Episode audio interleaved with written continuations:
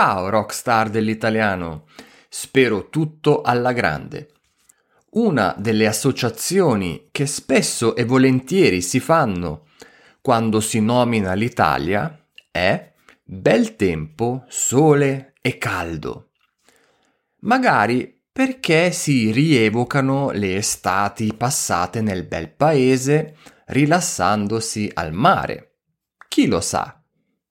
Ma lo sapevi che l'Italia in realtà è un paese abbastanza vario per quanto riguarda il clima? La varietà non è così grande come con le lingue, ma ridurre l'Italia a sole e caldo non rispecchia l'esatta verità. Vediamo quindi insieme il clima che caratterizza l'Italia da nord a sud e da ovest a est. L'argomento di questo episodio mi è stato suggerito da un caro e fedele ascoltatore, Kaike.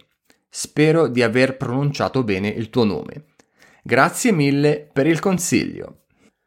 Quali sono dunque le caratteristiche principali che influenzano il clima italiano?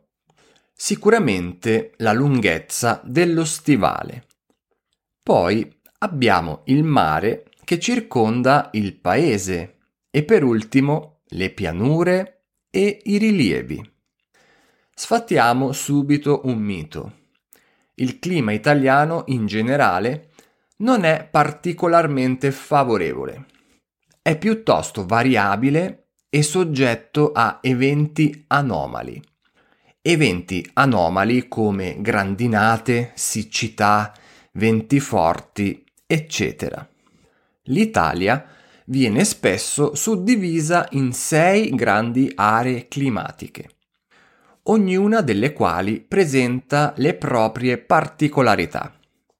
In ogni caso, anche all'interno di un'area si possono riscontrare differenze abbastanza nette.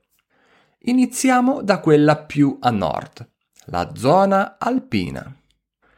La regione alpina comprende la Valle d'Aosta, il Trentino Alto Adige e le catene montuose di Lombardia, Piemonte, Veneto e Friuli Venezia Giulia. Il clima di questa zona è condizionato dall'altitudine. Ad alte quote, per esempio a 2000 metri, è diverso da quello delle valli situate a 400 metri. Gli inverni sono generalmente lunghi e freddi, le estati brevi e fresche o miti nelle valli a bassa quota. Le precipitazioni, pioggia o neve, sono frequenti e abbondanti. Uno dei venti tipici è il föhn, un vento caldo e secco che proviene da nord.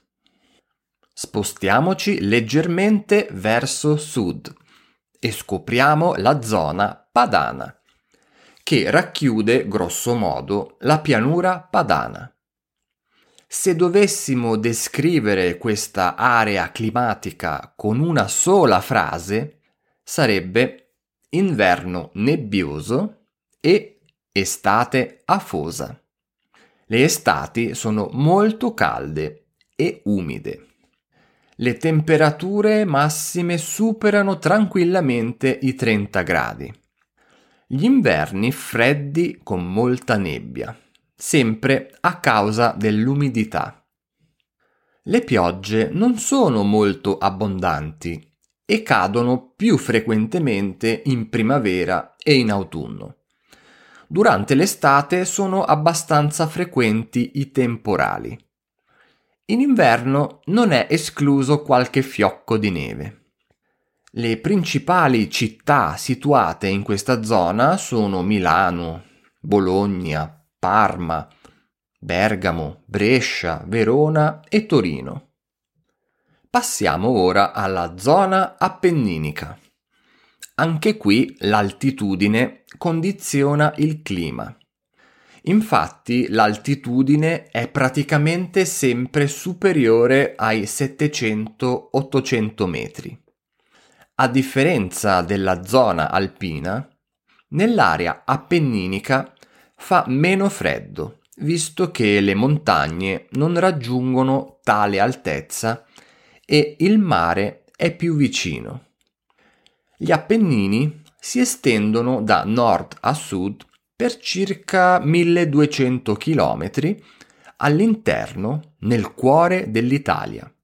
Comprendono le catene montuose di Emilia-Romagna, Toscana, Lazio, Marche, Campania, Abruzzo, Molise, parte dell'Umbria, della Basilicata e della Liguria. In estate può fare caldo, con temperature medie che superano spesso i 20 gradi. In inverno, data l'altitudine, fa piuttosto freddo e può tranquillamente nevicare. Continuiamo il nostro viaggio climatico verso ovest, dove troviamo il clima ligure tirrenico, un clima che si può quasi definire mediterraneo. Generalmente ci possiamo aspettare delle estati calde, ma non afose, e degli inverni miti. La temperatura media in inverno si aggira infatti sui 9 gradi. Il Mar Ligure e il Mar Tirreno condizionano questa zona. Inoltre abbiamo gli Appennini che fermano i venti freddi provenienti da nord. Troviamo queste condizioni climatiche partendo dalla costa ligure, passando per la Toscana, il Lazio, fino giù in Campania. Ovviamente più ci troviamo a sud e più miti saranno le temperature. Dall'altra parte dello stivale ci aspetta la zona climatica adriatica che comprende la zona costiera da nord a sud, dal Golfo di Trieste fino al Gargano in Puglia. Anche qui il mare influisce molto sul tempo, ma contrariamente ai mari Ligure e Tirreno, l'Adriatico è meno profondo. Quindi non riesce a rendere le temperature così miti questo si nota soprattutto in inverno. La parte più settentrionale, cioè più a nord dell'Adriatico, subisce particolarmente i venti freddi da nord. La Bora è uno di questi. Se sei già stato a Trieste, sai di cosa parlo. Concludiamo il nostro viaggio con il clima della zona sud-orientale e delle isole. Qui abbiamo un clima subtropicale caratterizzato da estati lunghe, calde e secche, ed inverni miti e brevi. È comunque una delle zone più eterogenee. Troviamo queste condizioni in Sicilia, Puglia, Calabria, Sardegna e in parti della Campania e Basilicata. Le temperature scendono difficilmente sotto lo zero in inverno. Il vento simbolo di questa zona climatica, e in particolare della Sicilia, è lo scirocco, un vento caldo da sud-est che provoca tempeste sul Mediterraneo e porta la polvere dalle coste africane. Come vedi, il clima italiano è molto variegato, variabile e non affatto sempre idilliaco come si potrebbe credere. E comunque ricorda che si tratta sempre solo della teoria. Qualche anno fa sono stato in Sardegna per sette giorni e ha piovuto per almeno la metà del mio soggiorno. Il tempo fa sempre quello che vuole. Prima di salutarci, voglio lasciarti con qualche dato interessante per confrontare tre grandi città con climi diversi. A Milano, in febbraio, la temperatura media massima è di 9 a Roma 14 e a Palermo 15 gradi. Quella minima invece è 9 a Palermo, 3 a Roma e 0,5 a Milano. Concludiamo in bellezza con qualche record. La temperatura più elevata mai registrata in Italia è di 46,7 gradi è stata rilevata a Catania, in Sicilia, nel 1962.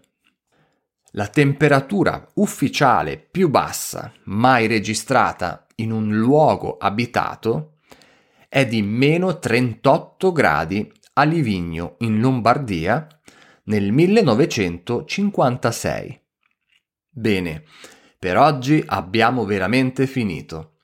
Se anche tu vuoi consigliare un tema per un episodio del podcast, scrivimi sui social media o al mio indirizzo email ciao chiocciola italiancoach.net. Se vuoi supportare il podcast, puoi farlo offrendomi un caffè virtuale. Trovi il link nella descrizione di questo episodio oppure sul mio sito. E se i podcast non ti bastano, dai un'occhiata anche a tutti i miei corsi per diventare una rockstar dell'italiano che trovi anche sul mio sito. Ci sentiamo presto, un abbraccio, ciao ciao!